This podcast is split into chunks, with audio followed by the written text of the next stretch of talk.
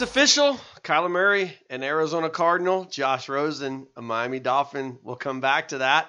Welcome to Sooner Nation, the online podcast of Heartland Sports, heartland-sports.com uh, on the interwebs, also on the tweeters at Sports Heartland, at Sports Heartland on Twitter. He's Rich DeCray. I'm Matt Hofeld. Welcome to another episode. Kyler Murray, number one overall. Rich, give me your thoughts because I've got lots of them. Initially, I'm not surprised by any stretch of the imagination. Now, I know that you said we'll talk about this a little bit later, but it did put a little bit of a complication on the Arizona Cardinals because now they had back to back first round draft picks who were both quarterbacks. We knew something was going to happen there. I had my hunches, you had your hunches. Yours may have been a little bit more accurate than someone else's, but needless to say, not surprised that Kyler Murray goes number number one overall. All right, so here, here it is, man. I'm just gonna I'm gonna lay it down and, and just let you know I'm probably gonna talk for a few minutes here, okay? Just to give you give you a forewarning on that. Kyler Murray, Josh Rosen, and the Miami Dolphins stole the draft. They totally owned this 2019 NFL draft. Here's the reason why. Everyone said, not everyone, a lot of people said Kyler Murray was making a huge mistake. A huge mistake to turn away guaranteed baseball money to chase his NFL dream. His signing bonus alone with the Cardinals is going to be in the neighborhood of 21 to 23 million dollars. That's just signing bonus. That doesn't count regular contract money. So his 4.65 guaranteed from the Oakland Athletics just got dwarfed by a signing bonus, and his deal is going to be in the neighborhood of 30 million dollars.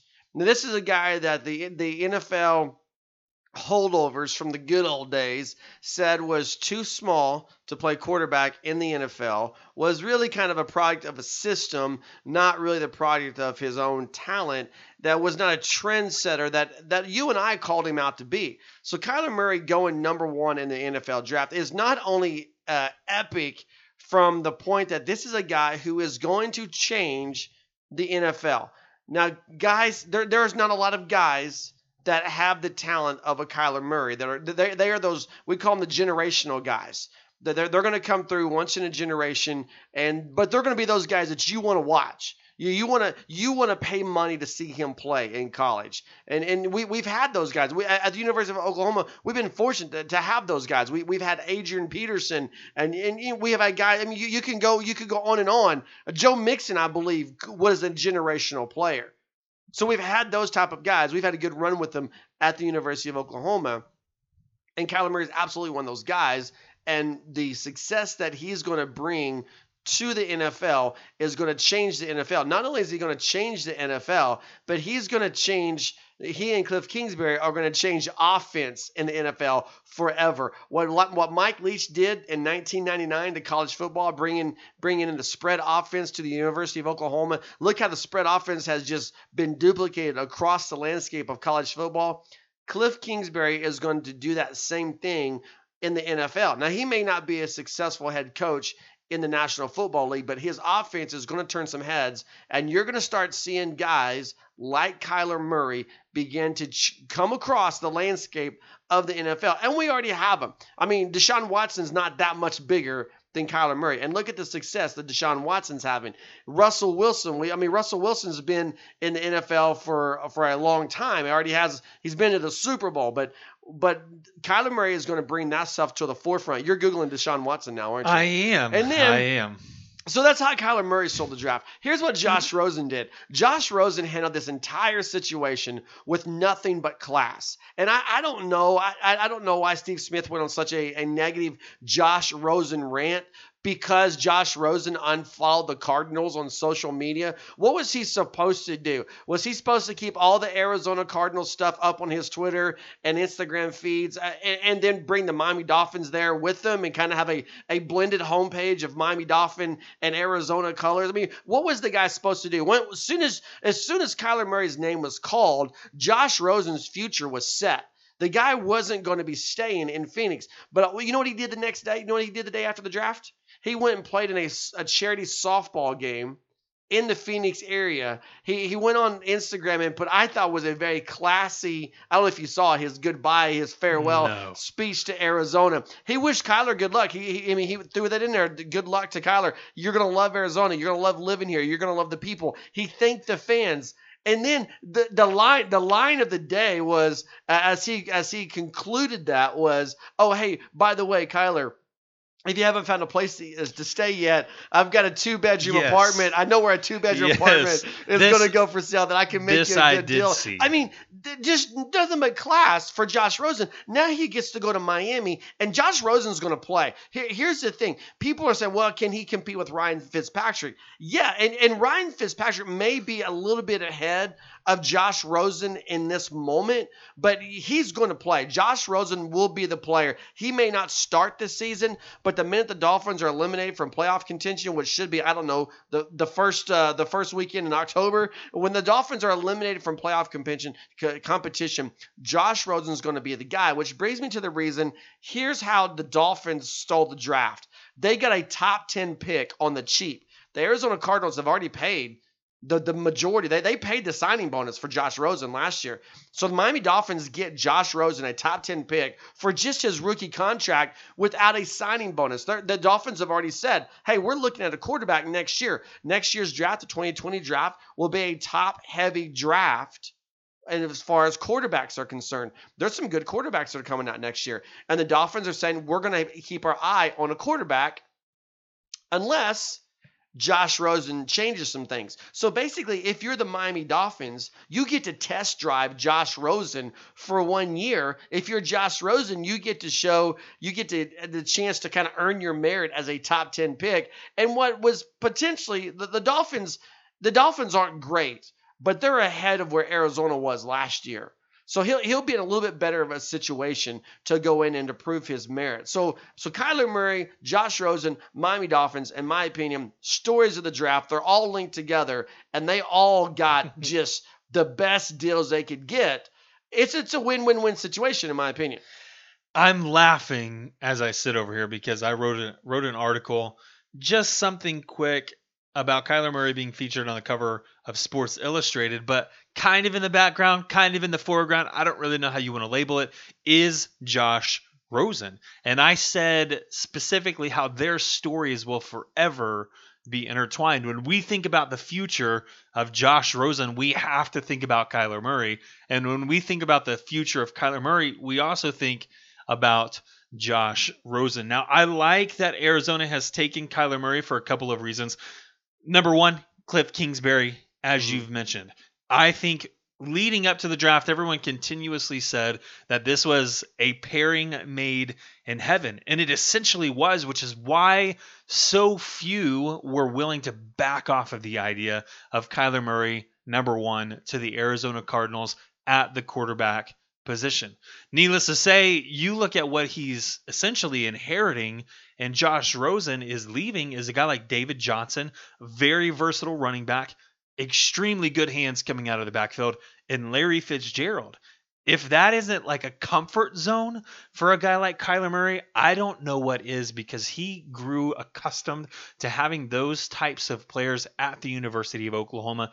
Now we're going to repeat that here on the professional level. Outside of that, when it comes to Josh Rosen, I think he's in a more favorable situation for him personally. Whereas Matt, you and I had talked, he gets that ability or he gets the time where he can learn behind a guy who has a bit more experience before being expected to be the starter. It's not to say Josh Rosen doesn't have the talent to play in the NFL. It's not to say that he doesn't have the arm strength or the capabilities. It's not to say he doesn't have the football IQ. It's just saying that he needed a little bit more time to grow before being thrown to the wolves. And you've mentioned the assets that they had in Arizona just weren't there for a guy like Rosen. So I think they find themselves both players in a more favorable position for where they're at skill set wise, as well as where they're at capability wise at this very point in time. Well, and and not only did did I, I agree with what you're saying about Josh Rosen, and and and Miami is not uh, they they were competing for the playoffs, but they were out. I mean, with a month left in the season, you knew the Dolphins weren't going to be in the playoffs. You looked at what they had. I thought to, we knew that at the beginning of the season. well, pretty much. You I'm know, giving uh, you a hard I know. I. I am a hard pressed Dolphins fan, but here's the thing: is that I I don't. I mean, you're right. Rosen was thrown in too soon, and and it's not the same situation that Baker Mayfield was in. There, there were more pieces of the puzzle for Baker Mayfield than there were for Josh Rosen. Now, I, I wasn't high on Josh Rosen. I didn't think he was a top 10 pick. I really didn't. But he also had limited assets around him last year. I liked what they did with the draft. Not only did they get Kyler Murray, but they gave him some tools. They got Hakeem Butler from Iowa State, which who I, I great pick. Uh, the the seventh round pick, Caleb Wilson. Are you kidding me? Kid went in the seventh round. Caleb Wilson, I believe, is not only going to make this roster, he's going to be a star in Arizona. Um, they got a couple offensive linemen to go with him, and then they addressed some needs on defense. But what Cliff Kingsbury is going to do with Kyler Murray, I don't think he could do with Josh Rosen. I, I, don't know. There's there's only a handful of quarterbacks. I think, like I said, Deshaun Watson, you know, you could do it with him. Baker Mayfield, you could do it with him. You, you could probably pull Russell Wilson out for sure and do it with him. There's a, a handful of quarterbacks that are capable in the league right now of doing what Cliff Kingsbury is going to do with Kyler Murray. He's going to do a lot of RPO because of the offensive line. Their, their offensive line is not going to be great next year. They're, they're going to have to change some things around to, to keep Kyler Murray upright. And so RPO is going to be one of those things that they're going to do. They're they're going to roll the pocket. They're going to they're going to trust Murray not only to run the ball but to get down or get out of bounds to save himself there's not a lot of people that can do what Cliff Kingsbury is about to do. That's what I'm saying. He's about it's about to be a trend-setting offense for the NFL. I like what they got and like what they put around him. He's Rich DeCray. I'm Matt Hofeld. You're listening to Sooner Nation, the online podcast of Heartland Sports, heartland-sports.com. Okay, let's change gears uh, with the NFL draft. Oklahoma with eight players selected. Um, we, we could talk about that if we wanted to. Um, I think it's the most players selected from the University of Oklahoma since 2005. Uh, all eight offensive side of the ball. We, we talked about that last week. We called that. To you, what's the biggest surprise? The, the when just Oklahoma centralized, all right, Oklahoma players taking in the draft. What, what's the biggest thing that makes you go, what? What shocked you? Honestly, I, I knew that this was. I didn't know that this was going to be a draft full of surprises, but as we got into the top ten picks, it certainly set up as such. For Oklahoma specifically, I've got to say the biggest surprise is the fifth round pick of Austin Seibert. Yeah. As a kicker, mm, I, I want to just use the label of more of a utility player, a guy who's not going to be out there every down, who's who's not going to be counted on to score touchdowns essentially or stop people Mhm. from scoring touchdowns. It was a little bit of a shocker. Now, here's what we know, Matt, because we watch Oklahoma week in and week out is we knew just how valuable a guy like Austin Seibert could be. I think when we go back and we uh, review what we said last week, you and I both said the seventh round. I said maybe the sixth round if he's extremely lucky. There was no way that he was going to go in the fifth. But you look at the versatility, the value that he brings to a team, and I understand someone coming in and saying that's this is a guy we're willing to take that kind of a risk on because we don't want to be surprised and him not be available when we get to these final two rounds. So jumping in there, snatching him up, they're going to utilize him and, and he's going to do well in the NFL for sure. But still a big surprise being there in the fifth round. Yeah, that's actually. Uh, I I thought you were going to say Cody Ford not going in the first round. I really thought that's Mhm. that's where you were going to go. So I was ready to throw Austin Seibert out there as my biggest surprise for all the reasons that you just mentioned. And so instead, I'm going to go with Cody Ford not going in the first round. I, I can't believe it. I, I just I was I was beside myself uh, in disbelief. Now you and I had the great debate last week. Uh, in what order they would go? You know, you you said it would be it would be Kyler and then Cody Ford and then Marquise Brown, and I Right. flopped now Mark. I owe you some hot dogs. Right, well, that's right. because of it. Uh, I swapped Marquise Brown and Cody Ford, but we both agreed these three guys were going in the first round. Right. And, Un- and unquestionably. yeah, and so that. I was now now I love where he landed, right? Uh, but I, I I hate that it's Buffalo. You know what I'm saying? Um, that I mean, he he he landed on a spot where he can be an immediate starter. And and Buffalo is that you know the perfect place for me that for Cody Ford to have gone would have been Oakland. Three draft picks in the first round. Uh, Cody Ford has that Oakland mentality, that just that nastiness that he plays with. He would have fit in very well with Jon Gruden and the Raiders. But if there was a place that he wasn't going to go that still was a good fit for him, it's Buffalo. And and as a Miami Dolphins fan, I hate the fact that he ended up in Buffalo. Which let me just kind of take an ADD time out here and re- regress to our, our initial conversation. Do you remember the top four quarterbacks for the 2018 draft? You had Baker Mayfield, Josh Rosen, Sam Darnold, And jo- not Josh Allen. Josh Allen. Yeah, Josh Allen or Drew Allen? no, Josh Allen. Okay, because I feel like that was the linebacker from Kentucky. It was, but which by the way, they went the same pick. Like Oh. Josh Allen was number seven last year, and Josh Allen was number seven this year. Okay. It's crazy. Okay. But okay, so you had you had Baker Mayfield, Sam Darnold, Josh Rosen, Josh Allen. Now you've got Josh Rosen, Josh Allen, and Sam Darnold all in the same division, all in the AFC East. How crazy is that? Uh, th- talking about Cody Ford going to Buffalo is what is what reminded me to, to say that to you. Okay, so let's go. I just want to go through the draft and and and and here's what I got right. And I'll, I'll let you have a chance. Yeah, I'll let you go first. Um, It wasn't much, man. No, it you wasn't got- much. You, no, I, I went back and checked it. Um, the first thing I got right, and we've already talked about it. I, I, I got right uh, was Josh Rosen going to the Miami Dolphins. Mhm. I mean, and I've said that. I, I went back and looked. I, I've been saying that since like January that he would that the Dolphins would end up with Josh Rosen. So I, I got it. I mean, a little bit proud about that pick, but I got that right. I, I got all eight players that were, were drafted. We we picked them last week. All, all eight of them. I got Kyler Murray going number one, Marquise being the second sooner selected, Cody Ford being the third uh, third sooner selected. I had Dru Samia going in the fourth round. I had Rodney Anderson going in the sixth round, and I had Bledsoe and Bolton being undrafted free agents. That's that's what I got right, in all the this miss. overarching thing And- here. And and here's the thing is that the NFL draft is extremely difficult to prognosticate. So you got to kind of give yourself a pat on the back when you talk about, hey, I, I at least I picked this part right. Uh, so what do you got? Uh, like I said, man, it is not much. How about we just start with what was wrong? Because that will lead us Okay. to what was right. You know, I had initially thought Kyler Murray was going to be the number one overall draft Right. pick.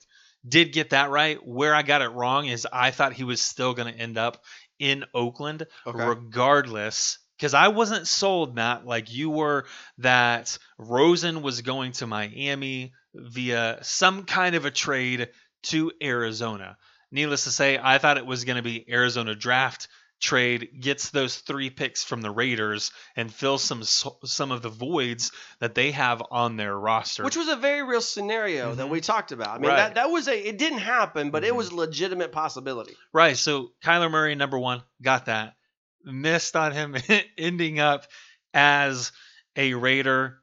Marquise Brown, you know, uh, had him in the first round as well. Had them flipped, Mhm. which is why I owe you some hot dogs here. Had them flipped. I thought Marquise Brown was going to be a late second or first round draft pick, early second round.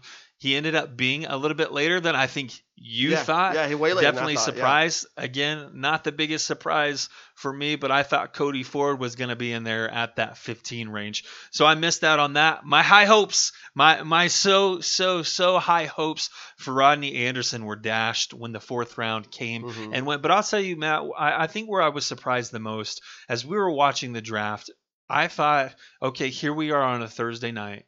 I'm going to watch the first round. I'm going to see three Oklahoma Sooners taken. When it came to Friday and we had the second and third rounds, I'm thinking to myself, there's no reason to even tune in because not a single Oklahoma Sooner is going to be taken in those two rounds of the draft. Now, lo and behold, we see that that was a complete, you could, like I said, label this as a surprise, a complete surprise for us from last week because you had Bobby Evans Mhm. going in the third round and you had Cody Ford going in the second round. Again, I thought just tune those out.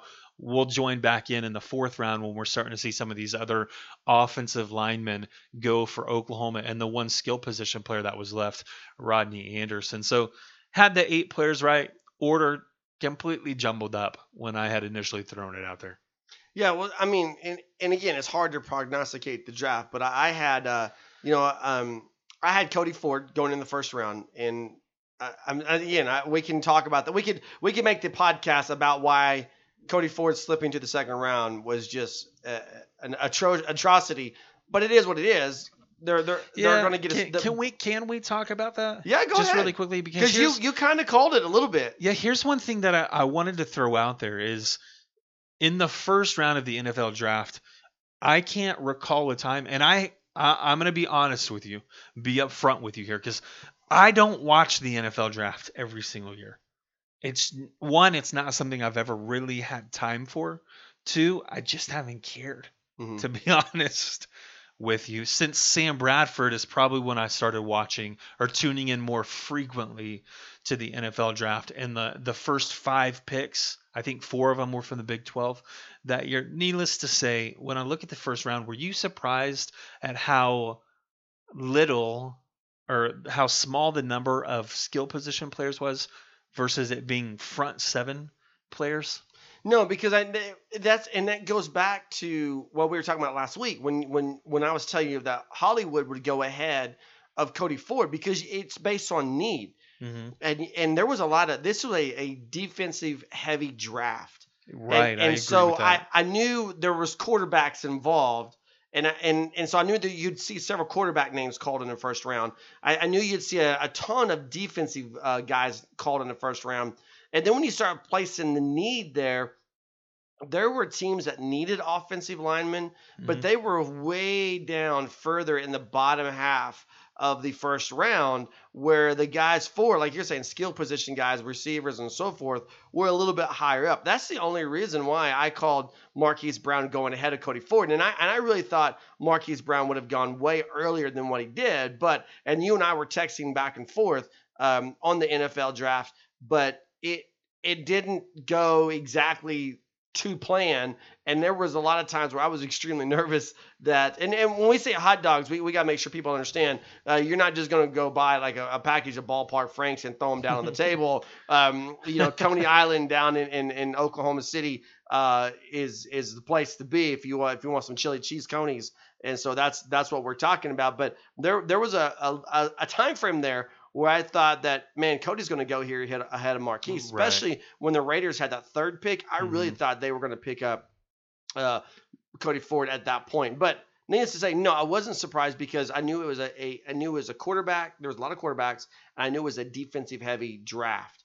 And so that's the reason why I picked Cody Ford to go so low. Right. But Now, now I'm on board with you on the, the defensive side of the draft, which is why I think I was still sold on that idea of Kyler Murray essentially falling from not not realistically falling from number one, but being a draft and trade to the Raiders because I didn't think that he would be available if the Raiders really wanted him. And if they were making that last minute move, it was to get him, whereas Arizona would jump in and say, okay, then we need you at number four to draft this defensive player for us. You do talk about a lot of the defensive talent. You talk about specifically along the defensive line, those edge rushers, those pass rushers that everyone puts a premium on. I knew we're going to be high up in the draft order.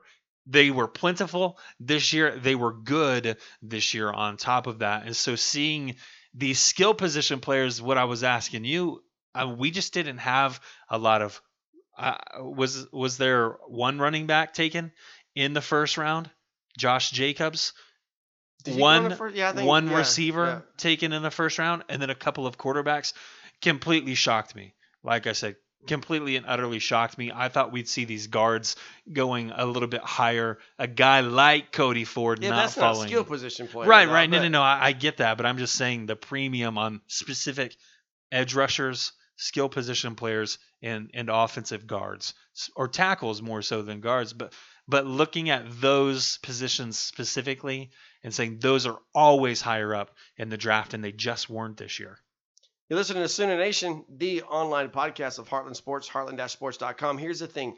Um, the Cardinals were all in on Kyler Murray. It- it- because th- they, I've got 30 seconds to try to say this. They fired their entire coaching staff after one season, went a drastically different direction by getting Cliff Kingsbury, who was a loser as a coach in college, record wise. So there's no way in my mind they weren't taking Kyler Murray. They were all in on this. You can't make this drastic of a move and tell that same guy, okay, well, do it with the guys we have here on the roster. No, Cliff Kingsbury said, here's who I need to make this successful. Speaking of the first round, mentioning the name Josh Jacobs, I know when Oklahoma and Alabama met in the college football playoff, there was a story that had begun to circulate of how Oklahoma did not recruit this kid. Josh Jacobs, a phenomenal talent out of Tulsa, Tulsa, Tulsa. oh, Tulsa, out of Tulsa. yeah, Tulsa. We won't say it backwards.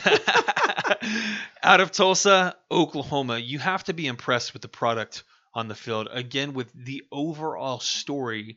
But there's a lot of promotion centered around Josh Jacobs, and I feel like it's becoming a little more controversial with those who are here in Oklahoma because of the comment that Oklahoma didn't want him.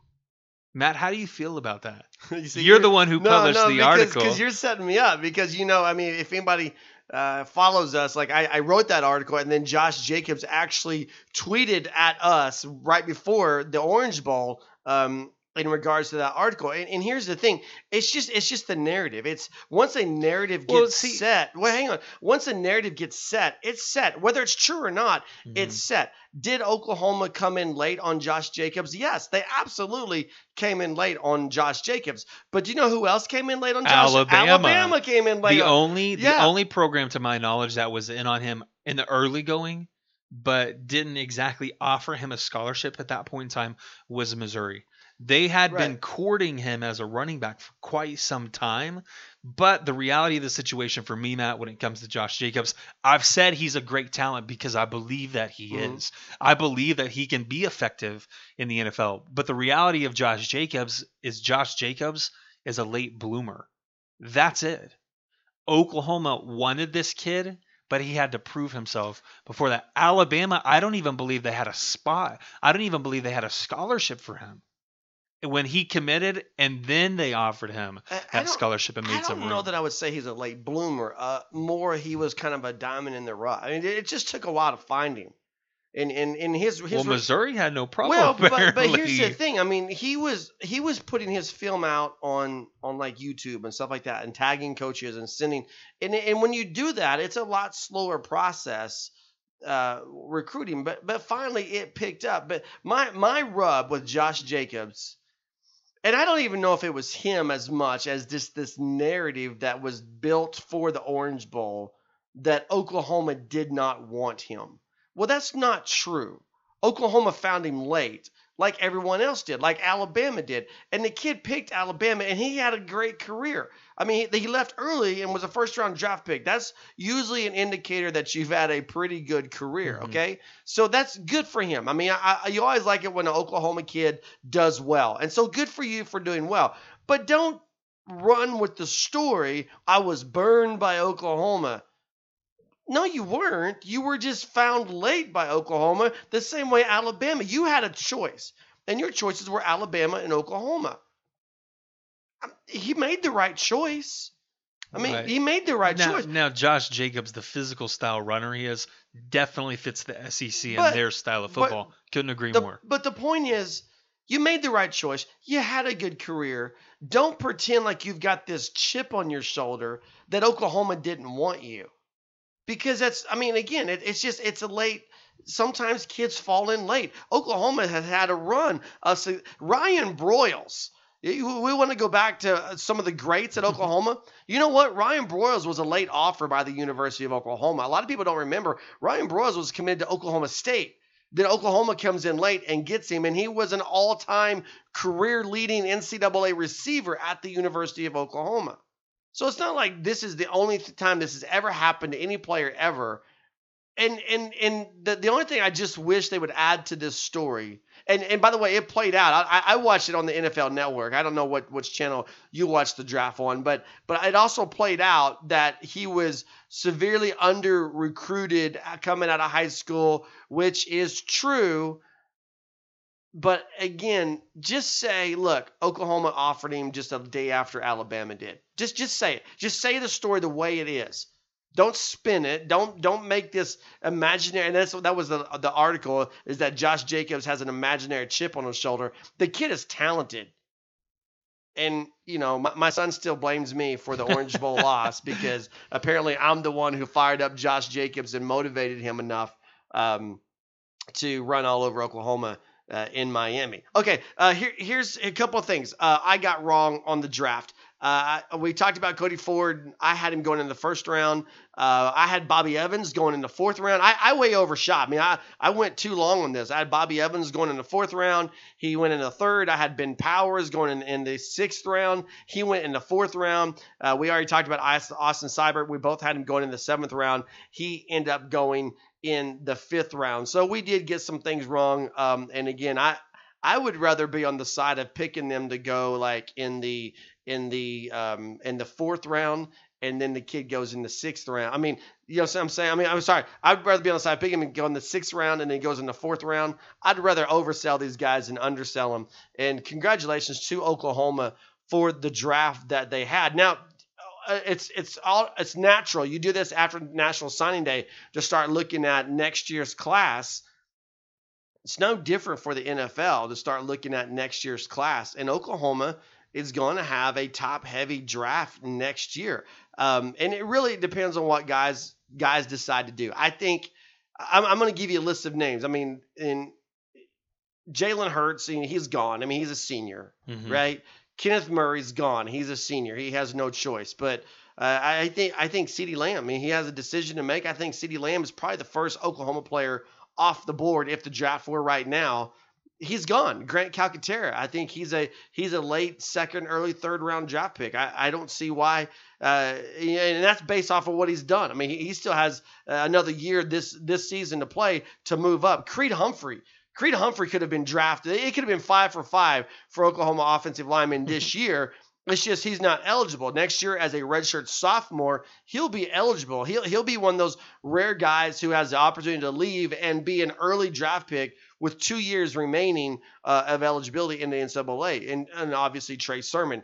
That that's who I've got right now. My early, way too early look at OU players to get drafted next year. Um, and, I, and I've got some thoughts on that, but I, I wanted to see uh, if if you had anybody that I was missing out on, or or what your thoughts were. Players coming out. I I don't have anyone that you're missing out on at this point in time.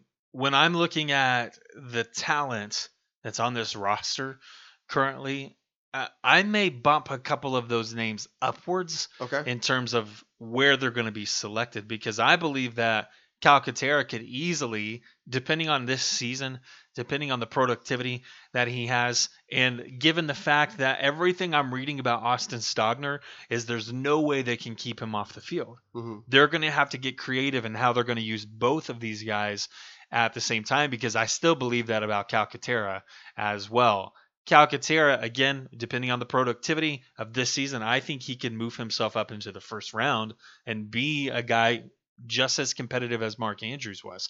Needless to say, CeeDee Lamb, though, I've got to agree with you, will be the first one taken off of the board. No questions asked. And, and the real reason why is CeeDee is a bigger body than a guy like Marquise Brown is. He still has that same outside ability. Maybe not the speed that Marquise Brown has, but CeeDee Lamb is much better over the middle, in my opinion, is much better over the middle than a guy like Mar- Marquise Brown was at the collegiate level because of these traits, these abilities he has, man, I absolutely agree with you. He would be in 2020 the first Oklahoma Sooner taken, and and he's looking like a first round pick right now. Well, and that's if the draft was right now. Mm-hmm. I mean, if the draft was in this moment, I, I, think he would be the first player taken off the board. I don't know if that's actually going to be the case a year from now.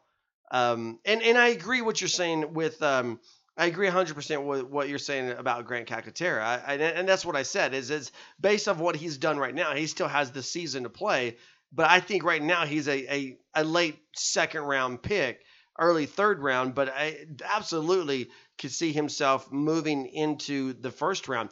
It's interesting to me. Here- Here's the player that we need to start talking about. You know who it is? No, not at all. I'm gonna tell you the player we need to start talking about. Jalen Hurts. Yeah, let, let me tell you the reason why Jalen Hurts came to Oklahoma. It's CBS No, released. no, no. I'm I'm on the same boat as you. You don't need to tell me. Well, let me tell our listeners then why Jalen Hurts came to Oklahoma. CBS Sports listed their top 100 uh, players going into the 2020 draft. You know who number one is? Their number one player? The number one player that CBS has for NFL draft prospect. I don't. It's not a quarterback. It, It is better a quarterback. not be. No, it is. They've got Tua. Yeah, they got Tua at number No, one. I don't oh, I, I agree. agree. I I, don't I mean, agree. I, I agree. But here's the thing: Do you know who's not on this top 100 list? Jalen Hurts. Jalen Hurts. Mhm. And and that's the that is the reason why he's at the University of Oklahoma. No, I I, concur I, with you I wrote this when he was talking about different options, and he looked at Maryland and he looked at Florida State. There was only one program that that gave Jalen Hurts the opportunity to not only compete for a national championship, something that he's very used to, but also groom him for being a first round draft pick. And that's the University of Oklahoma. And Mhm. and don't I mean for all those doubters that say, "Oh, he can't do it." In one year, he can't become a first round draft pick. Really? We, we, we really want to we, we want to hold to that that argument after what we just witnessed on last Thursday night. Jalen Hurts, I believe, has the ability to be the first Oklahoma player off the board next year ahead of CeeDee Lamb. Not that he would go number one overall, which would be phenomenal if he did for the University of Oklahoma. It just may, I mean, no school has ever had back to back number one draft picks at the quarterback position. It's happened now, you know. Um, but to go back to back to back, I mean, come on. It's it's going to be a fun conversation that's going to begin September 1st now, since that opener's been moved from Saturday to Sunday. It's going to begin September 1st. That that conversation, and the same thing with the Heisman. It's gonna it's gonna you're gonna have that all, all season long. But Jalen Hurts, if he is just decent in Lincoln Riley's offense, he's going to put up some crazy numbers. But I, I don't believe he's going to be just decent. I mean, and and let's let's let's back up just a little bit and understand that I'm the guy that um, I, I'm the guy that really thought he was a bad fit for Lincoln Riley's offense. Do you remember that I do. conversation? I do. But that said, he's here, and what you're seeing leadership wise out of him, the the crazy numbers he put up in Oklahoma spring game. Granted, they'll actually get to play against real defenses uh, once the season starts. This kid is going to be fun to watch. Whoa, the whoa, whoa. Oh, is is that a knock on. against Oh, the defense? It absolutely is a knock or, against the defense, or just saying it's a vanilla spring game. no, it's it, look. Okay, you- that's you- all I want to know. tell Just me- clarify for Hey, us. wait, wait, time out. Let Let's talk about this. You you want to open that can of worms? We can take a couple minutes and go over there. What is the difference between a vanilla spring game offense and Oklahoma's standard defense? I mean, sorry, a vanilla spring game defense and Oklahoma's standard defense that we've seen on the field. Tell Just me the a few players. No, there is no difference. There is no difference at all. I was in a conversation uh, with some people on Easter Sunday, and they were they were talking about the quarterbacks and Tanner Mordecai and so forth, and and then, boy, they really look good in the spring game. Well, who doesn't look good against Oklahoma's defense? Okay, I mean, okay. Simmer down. I'm just saying. Simmer down. I'm not saying. I'm just saying. All right, so when you look at this list of guys that are coming out early, uh, that that have the potential to come out early. Uh, do you? Which one of them? Which one of them would you see staying for at least one more year? Any of them? Man, that's a that's a really good question. well, that's why I asked it. to be honest with you, of any of the players, I, I think it would be Creed Humphrey, and I don't know that that's going to happen. Oklahoma, I, I don't know how they've done it at this point in time. When we believe Oklahoma is going to remove themselves from the national playoff picture, something happens, and miraculously they're right back in the thick of things. That happened with Baker Mayfield. That happened with Kyler Murray, and now we're getting it again with Jalen Hurts. Creed Humphrey would be the only one at this point. Let me take that back. I'm going to take that back. Uh-oh. Can I do that? yeah, sure. Um, maybe Grant Calcaterra. No. You don't think so? No, I think not at all. Well, Creed Humphrey is still my my odds-on favorite. Was going to be a little bit different there. Here's what I was going to throw out with you, Matt, specifically when it comes to Jalen Hurts. I think he's a very, very intriguing prospect because I don't think we've actually seen what he's capable Right. of That's when it comes point. to the 2020 NFL draft and the conversation that centers around him. Now, Jalen Hurts took a lot of flack because playing in Alabama system, it was a run heavy system Mm-hmm. until Tua showed up and we began to see the offensive scheme morph right. into what it's becoming and what will dominate the rest of the country. Jalen Hurts comes to Oklahoma. If you want to play in the NFL and you're an offensive lineman or you play the quarterback position, I can tell you where you need to be. It's in Norman at the University of Oklahoma with Bill uh, as the offensive line coach and with Lincoln Riley Well, that's as why the Proctor's coach. coming to Oklahoma as well. But here's the other thing that we're we haven't even mentioned yet. When it comes to Lincoln Riley, think about how many NFL personalities, coaches, think about how many of them show up to learn Lincoln Riley's Mhm. system. Coincidence that a quarterback's taken back to back years from the University of Oklahoma with the number one overall pick? I think not. And I'm 100% on board with you when it comes to Jalen Hurts. He knows that. That is why he's here in Norman for one final season. And if he doesn't see himself just in that top 100, I would be utterly beside myself.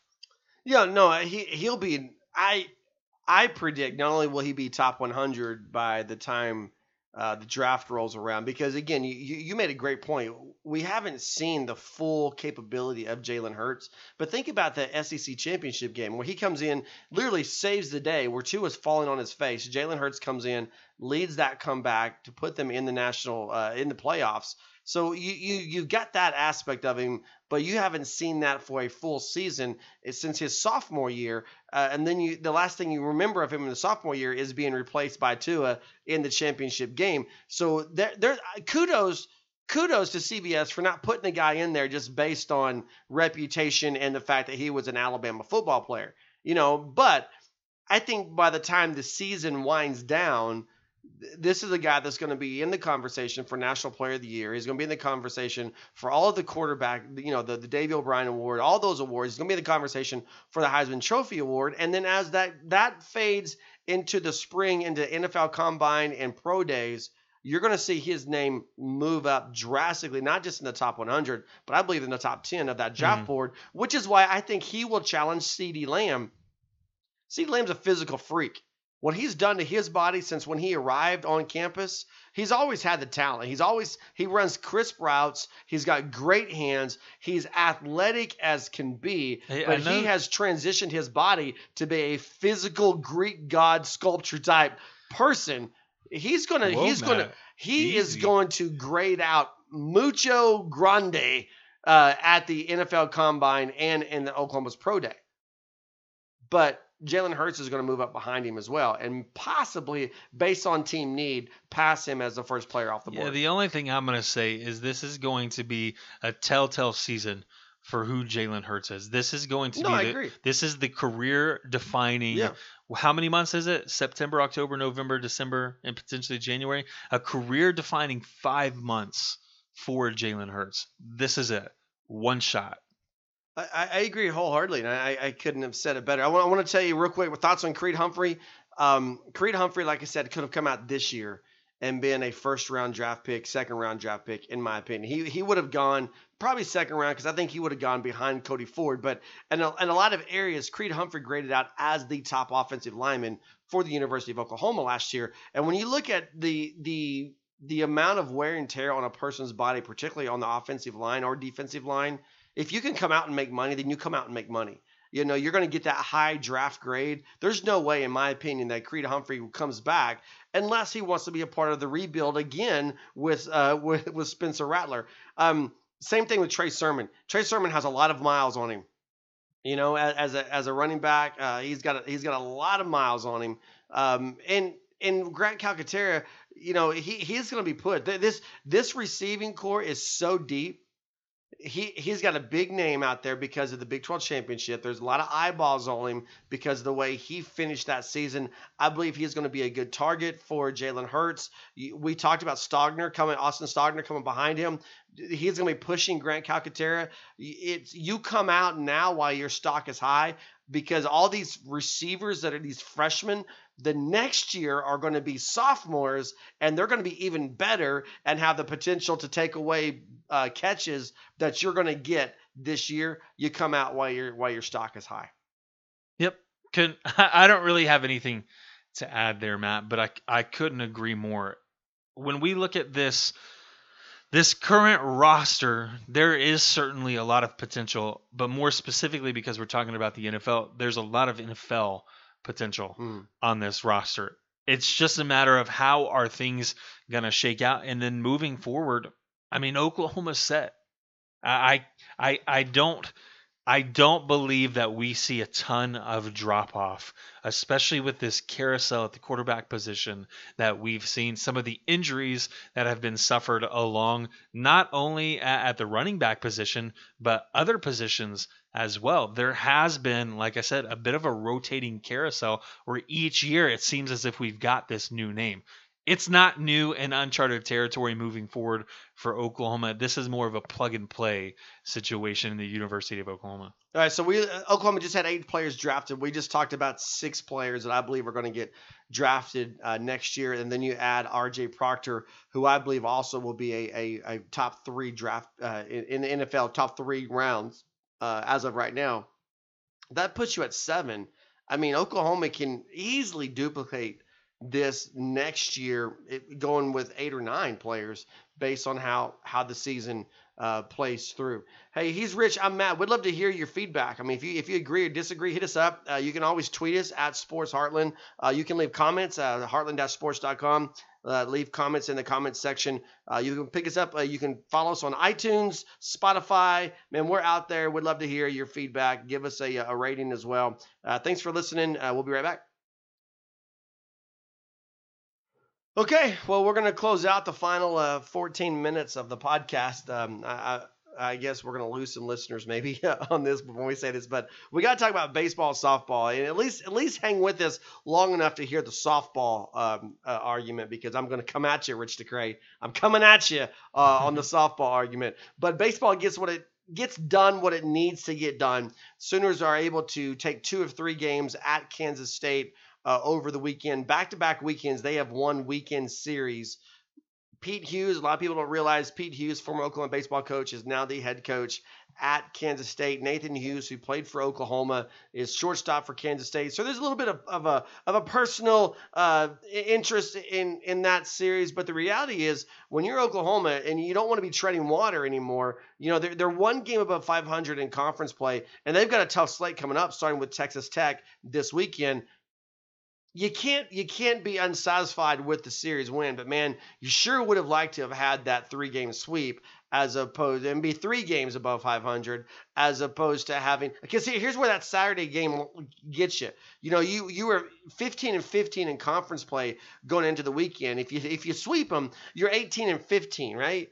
But you don't get the sweep. You drop the Saturday game, and so you leave you leave Manhattan, Kansas, 17 and 16, only one game above 500 with Texas Tech and Bedlam coming up. It it makes it complicated for Oklahoma because that you want to look at you want to look at staying as close to or above 500 as you can in conference play when you start talking about your NCAA tournament, not just getting into the tournament, but your seeding for the tournament. Mm-hmm. But at the end of the day, they they took a weekend they took a series they took a series in conference play. It's their first series that they've taken in conference play since sweeping the kansas jayhawks to open it up. Thoughts on oklahoma baseball? Yeah i i still have oklahoma baseball as an ncaa tournament team. Matt the last time we talked about baseball i had thrown out the idea or the more so the comparison of this program to the basketball program and really looked at their scheduling and what they're doing in order to make a case with the non-conference portion and doing well there, jumping into conference play, taking a step backwards, or so it would appear.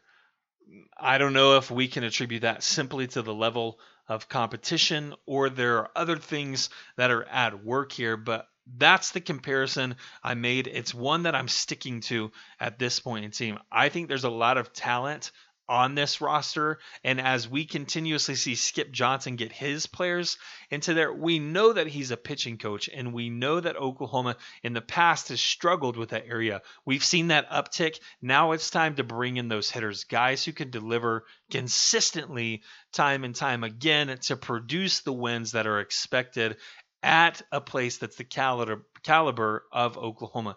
Needless to say, I've still got them as an NCAA tournament team. I don't think they're playing themselves out of that at this point in time, but they are playing for seeding. Well, I, I I don't have them out of the tournament right now, but I definitely don't have them solidified being in the tournament. I mean, I Oh, think I they would be on the bubble. When you, when you look at they're 25 and 16 overall, which is good.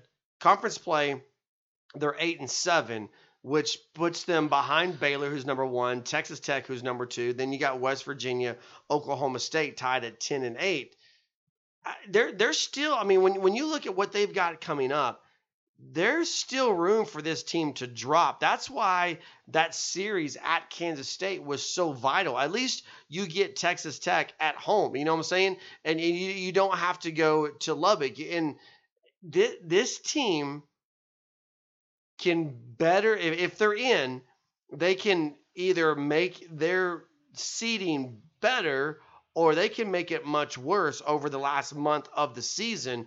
When when you look at the, the big dogs, so to speak, in the conference, they're still coming up. Mm-hmm. We talked about Texas Tech. The Bedlam series is coming up, and then I, what I believe it's in Austin, but a very winnable Texas series to close the season out.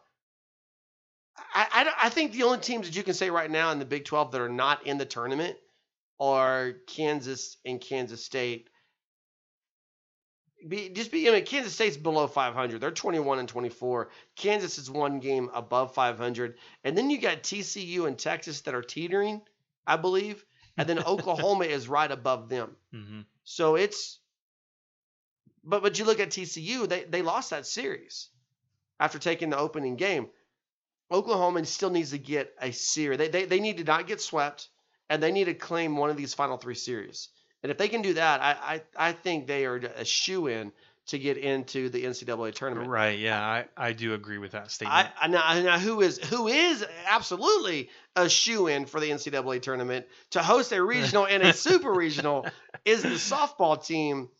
And here's what I said I'm going to come at you because you and I've been going back and forth all season long on these pitchers.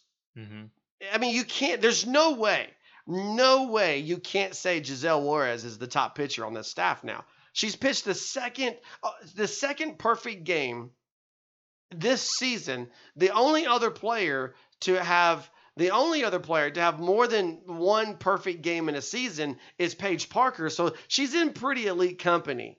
So you can't just you. There's no way. There's no way you can come at me now and say Giselle Juarez is not the top pitcher You know, on the and, staff. and I never said that, did I? yes, you oh, were all okay, okay, okay, Mariah okay. Lopez. Let, let's recount this story. I do remember this conversation early on in the season.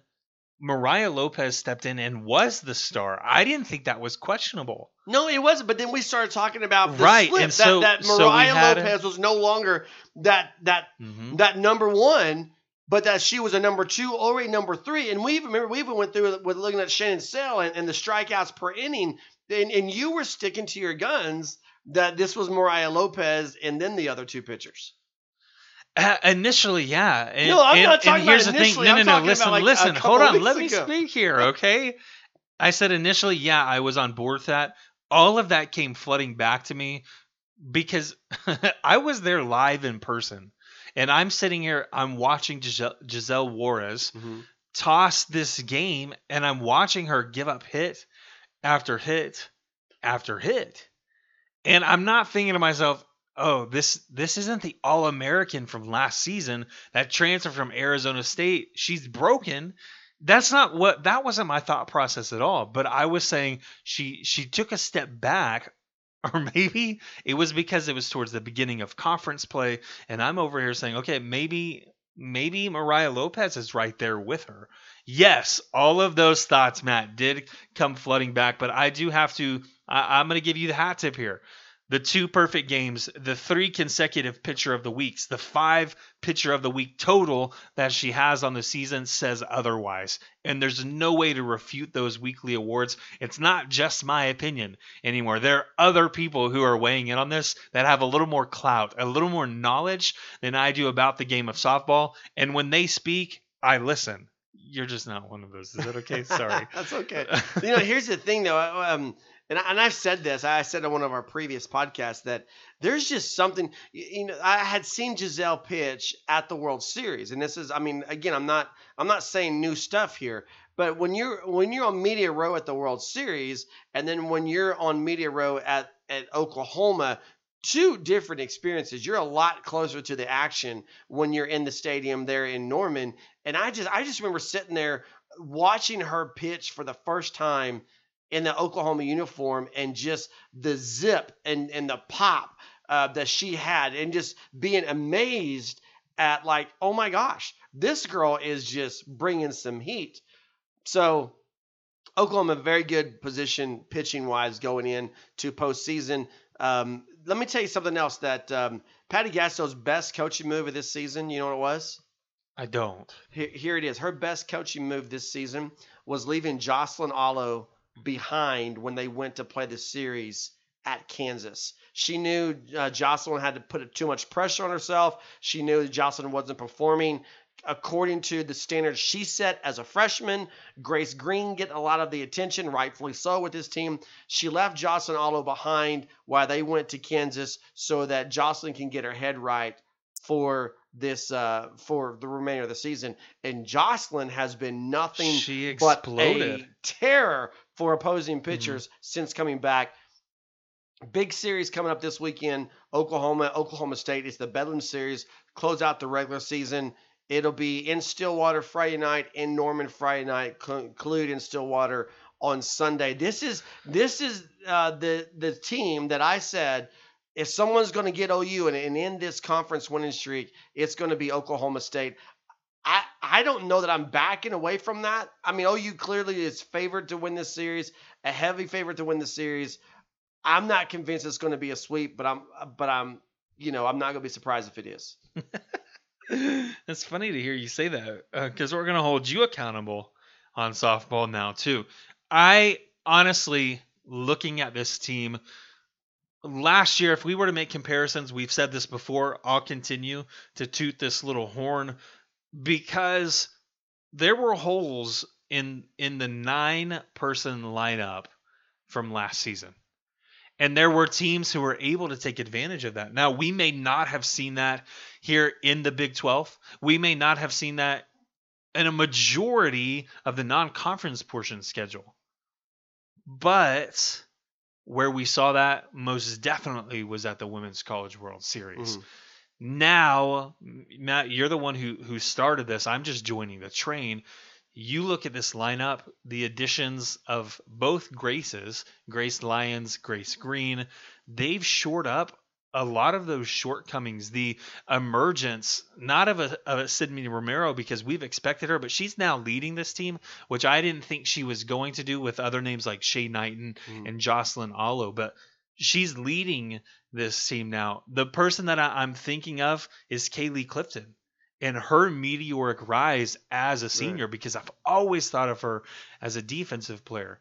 When you look at this roster and a lot of the changes or a lot of the growth, I think is the better term, that has happened with some of these older players, some of the leaders on this team, it's the reason for the success and it's the reason I believe Oklahoma sweeps the Big 12 once again.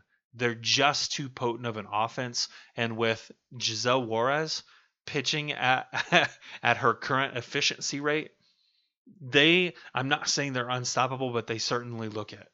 Oklahoma State is legitimately the second best team in the Big 12. The Sooners 15 and 0, Oklahoma State 13 and 2. The fact that they play two of the three in Stillwater just leads me to believe that there's the chance. Man, this team's played on the road all I, I season get long. it. No, they have. That that's that's true. But you know Bedlam's different. And and I think I think the Red River rivalry is different. Too. well, it is, but Texas is not where Oklahoma State. Oklahoma State, State swept Texas as well. So I mean, it's not it's it's a better team than what they went to Austin. They're going to Stillwater to play a better team that they went to Austin to play. And, and they played Texas Tech on the road, and Texas Tech is really good. So they they are road tested. They're battle ready. I, I, I don't want to say it's going to happen. I'm just saying I'm not going to be surprised if it does happen. That this you picked Texas. Wrong answer. Well, you picked Wrong Texas to answer. beat them once, and so Did I? yeah, For you- this season? Yeah, you said Okay. Texas would take one, so I'm just I had the wrong I'm answer. just then. taking Oklahoma State to take one. hey, again, let us know your thoughts. We, we'd love to hear you uh, chime in. Either leave a comment uh, at heartland-sports.com on our podcast thread or hit us up on Twitter at Sports Heartland. We didn't talk about Thunder. Season's over. Uh, NBA playoffs are moving on for the third consecutive year without Oklahoma City. We can come back with some more thoughts on that. Maybe something will change between now and next week, but right now it looks like same old, same old. Same coach, same players. So first round exit next year? I don't know. We'll see what happens. Thanks for listening. Have a great week. Boomer Sooner.